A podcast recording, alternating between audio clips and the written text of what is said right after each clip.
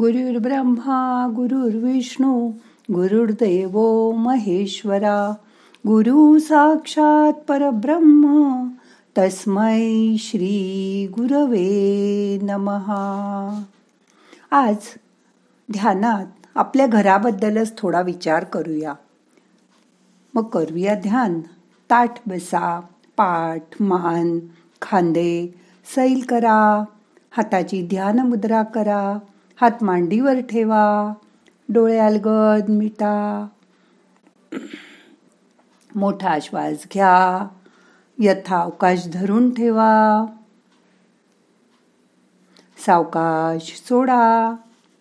मन शांत करा. प्रत्येकाला आपलं घर खूप प्रिय असतं. काही महिन्यांपूर्वी आमच्या इथे एक नवीन संसार मांडला गेला. अगदी आपल्या सगळ्यांपेक्षा खूप खूप वेगळा आणि खूप सुंदर. तसंही माझ्या टेरेसमध्ये कायमच हिरवीगार झाडं फुलं पानं असल्याने कधी गोगलगाय कधी फुलपाखरू चिमण्या कधी छोटे छोटे पक्षी येतच असतात. आम्ही त्यांना खाणं ठेवतो बुलबुल येतात पोपट येतात त्यांना पोळी घालतो. त्यांना पाणी ठेवतो. पण बुलबुल मात्र अगदी दरवर्षी तिथे एक तरी घरट बनवायचेच. कावळे वगैरेंच्या नजरेत येऊ नये अशी जागा शोधून ते आडोशाला घर बांधायचे. मग अतिशय कष्टाने अगदी बघत राहावं. एवढ्या आपुलकीनी छोट्या छोट्या काड्या कापूस गोळा करून आणायचे आणि छान सुंदर घरटं तयार करायचे. अर्थात कित्येक वेळा काड्या खाली पडायच्या त्यांचा वेळ वाया जायचा तरी परत जिद्दीने त्यांचं काम चालू असायचं. ते सगळं गोळा करून त्यांचं हे जगावेगळं घर तयार होताना आम्ही बघायचो. मग मात्र नवीन पाहुणे यायची लगबग सुरू व्हायची. आई बाप दोघांनीही त्या पिल्लांना जपण्याची धडपड. आई खायला आणायला जाई तेव्हा तो बाप देखरेखीसाठी डोळ्यात तेल आणून तिथे एका फांदीवर किंवा आमच्या टाटा स्कायच्या डिशवर बसलेला असायचा. एकूणच मॅनेजमेंट स्कूलमध्ये शिकवून जमायचं नाही इतकं प्लॅनिंग आणि कोऑर्डिनेशन होतं त्या दोघांमध्ये. त्यांच्या वेळासुद्धा ठरलेल्या असायच्या. अजूब वाटली ही निसर्गाची किमया.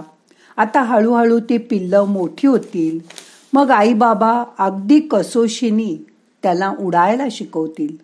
त्यांच्या पंखात बळ येईतो त्यांची खूप काळजी घेतील.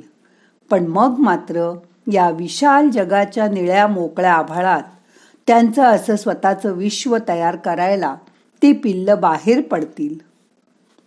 आम्हाला मात्र माहेरवाशीण सासरी जाते असं वाटायला लागायचं. आमच्या घरातली माझी मुलं तर इतकी हळवी व्हायची की पुन्हा पुढल्या वर्षी पक्षी कधी घरट करतील? त्याची ते वाट बघायचे. बघा जीवनाची हीच खरी मेक आहे ना? शाश्वत असं काहीच नसतं. ना दुःख ना सुख ना यश ना अपयश. यातूनच सगळं शिकायचं. दरवर्षी हे नवीन घरट बनवतात आणि पिल्लांच्या पंखात बळ येईपर्यंत त्यांना सांभाळतात. आणि बळ आल्यावर ह्या निळाभोर आकाशात त्यांना एकटे सोडवून देतात. पण आपण मात्र घर करतो आणि घरात मुलांना चांगलं वाढवायचे संस्कार करायचं काम करून देतो आणि त्यांना ह्या जगात सोडण्यासाठी चांगलं तयार करतो. पण मुलं दुसरं घर करून बाहेर गेली की मात्र आपलं मन खंतावतं. असं का?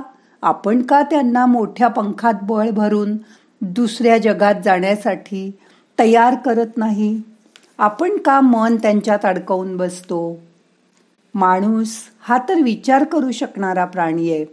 आपलं घरट टिकावं आपल्या मुलाबाळांना सर्व सुखसोयी संस्कार मिळावेत म्हणून तो सतत धडपडत असतो. तर आपल्या गृहस्थाचं घरकुलाचं व्यवस्थापन किंवा त्याची नीट निगा राखणं खूप महत्त्वाचं आहे. पण बरेच वेळा हे गृहव्यवस्थापन अगदी क्षुल्लक मानलं जातं. घरातली गृहिणी ते सांभाळतच असते. आणि ही अगदी क्षुल्लक बाब समजून आपण प्रत्येकजण म्हणतो तू काय करतेस ग दिवसभर घरात? आपल्यापैकी प्रत्येकाला कुटुंब या सामाजिक संस्थेचा अनुभव आहे. त्यामुळे सहज मनात विचार आला की त्यात कसलं आलंय व्यवस्थापन? क्षेत्र कोणतंही असो. त्यात सुद्धा नीटनिटकेपणा ही अतिशय आवश्यक बाब असते.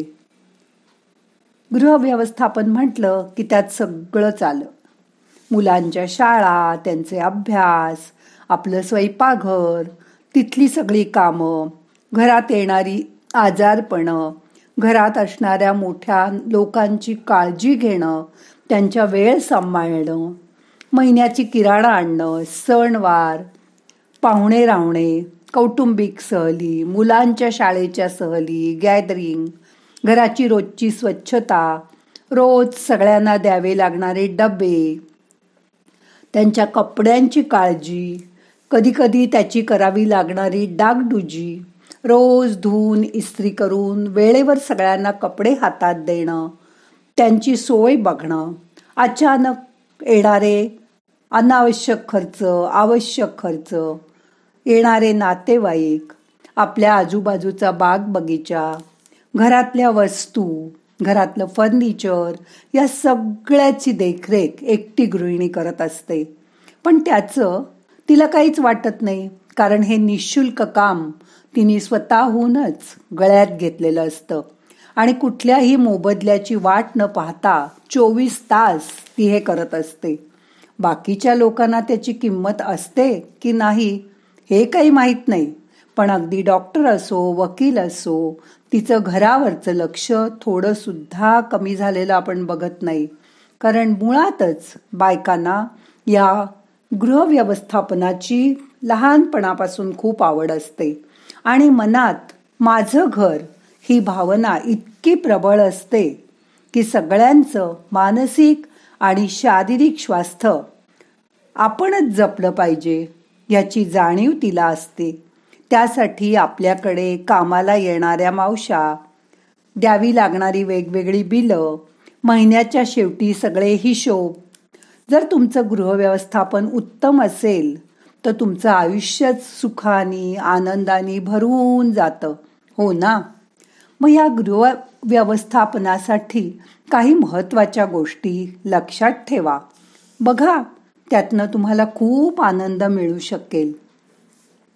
थोडं लक्ष देऊन ऐका. एक आपली पुस्तकं पर्स किल्ल्या या वस्तू सर्व व्यवस्थित जागा करून शेल्फवर किंवा नियोजित जागेवर जिथल्या तिथे ठेवा. जेणेकरून त्या शोधण्याचा वेळ आणि शक्ती वाया जाणार नाही. तुमचीही चिडचिड कमी होईल.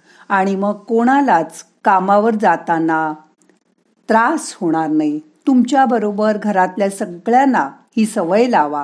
मग बाहेर पडताना प्रत्येक जण प्रसन्न चित्तानी त्याच्या जागी पोचेल. दोन. घरकामाच्या बाबतीत मुलांना लहानपणापासून छोट्या छोट्या कामाची आणि हाती घेतलेल्या काम पूर्ण करण्याची जबाबदारी घेण्याची सवय लावा.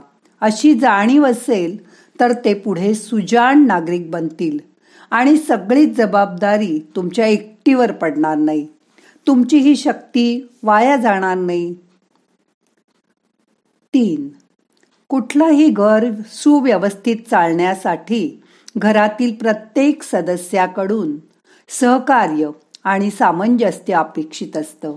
घरातली मोठी माणसं सुद्धा मुलांना स्कूल बसपर्यंत सोडणं आणायला जाणं छोट्या छोट्या भाजी आणणं बाहेरचा माल आणणं ही कामं करू शकतात. पालकांच्या मतभेदाचा मुलांच्या मानसिकतेवर परिणाम होतो. बरेचदा व्यक्तिमत्व विकासाविषयी समस्या निर्माण होतात. कारण ते घरात जे पाहतात अनुभवतात त्यातूनच ते शिकत असतात. त्यांना वेगळं व्यक्तिमत्व विकास करायला कुठल्याही कोर्सला घालावं लागत नाही. घरातल्या वातावरणातूनच त्यांचं व्यक्तिमत्व विकसित होत असतं. त्यामुळे पालकांनी पण मुलांसमोर आपलं कसं वर्तन ठेवायचं याची जाण ठेवायला हवी. नाहीतर आईने एखादी गोष्ट नको म्हटली की आजी आजोबा ती देतात. मग मुलांनाही कळतं की कुणाकडे काय मागायचं. त्यापेक्षा तुमच्या तुमच्यात सहकार्य ठेवा आणि घराचं घर व्यवस्थापन गृहव्यवस्थापन व्यवस्थित करा. आता मन शांत झालंय. दोन मिनटं शांत बसा. आणि तुमच्या घराची पाहणी करा.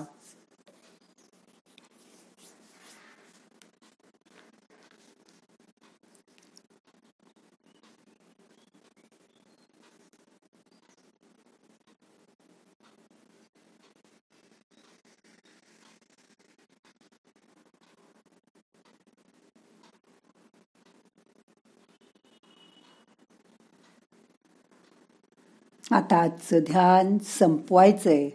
सावकाश मसाज करून डोळे उघडा. मनाला जाग करा. प्रार्थना म्हणूया. नाहम करता हरि करता हरि करता हि केवलम. ओम शांती शांती शांती.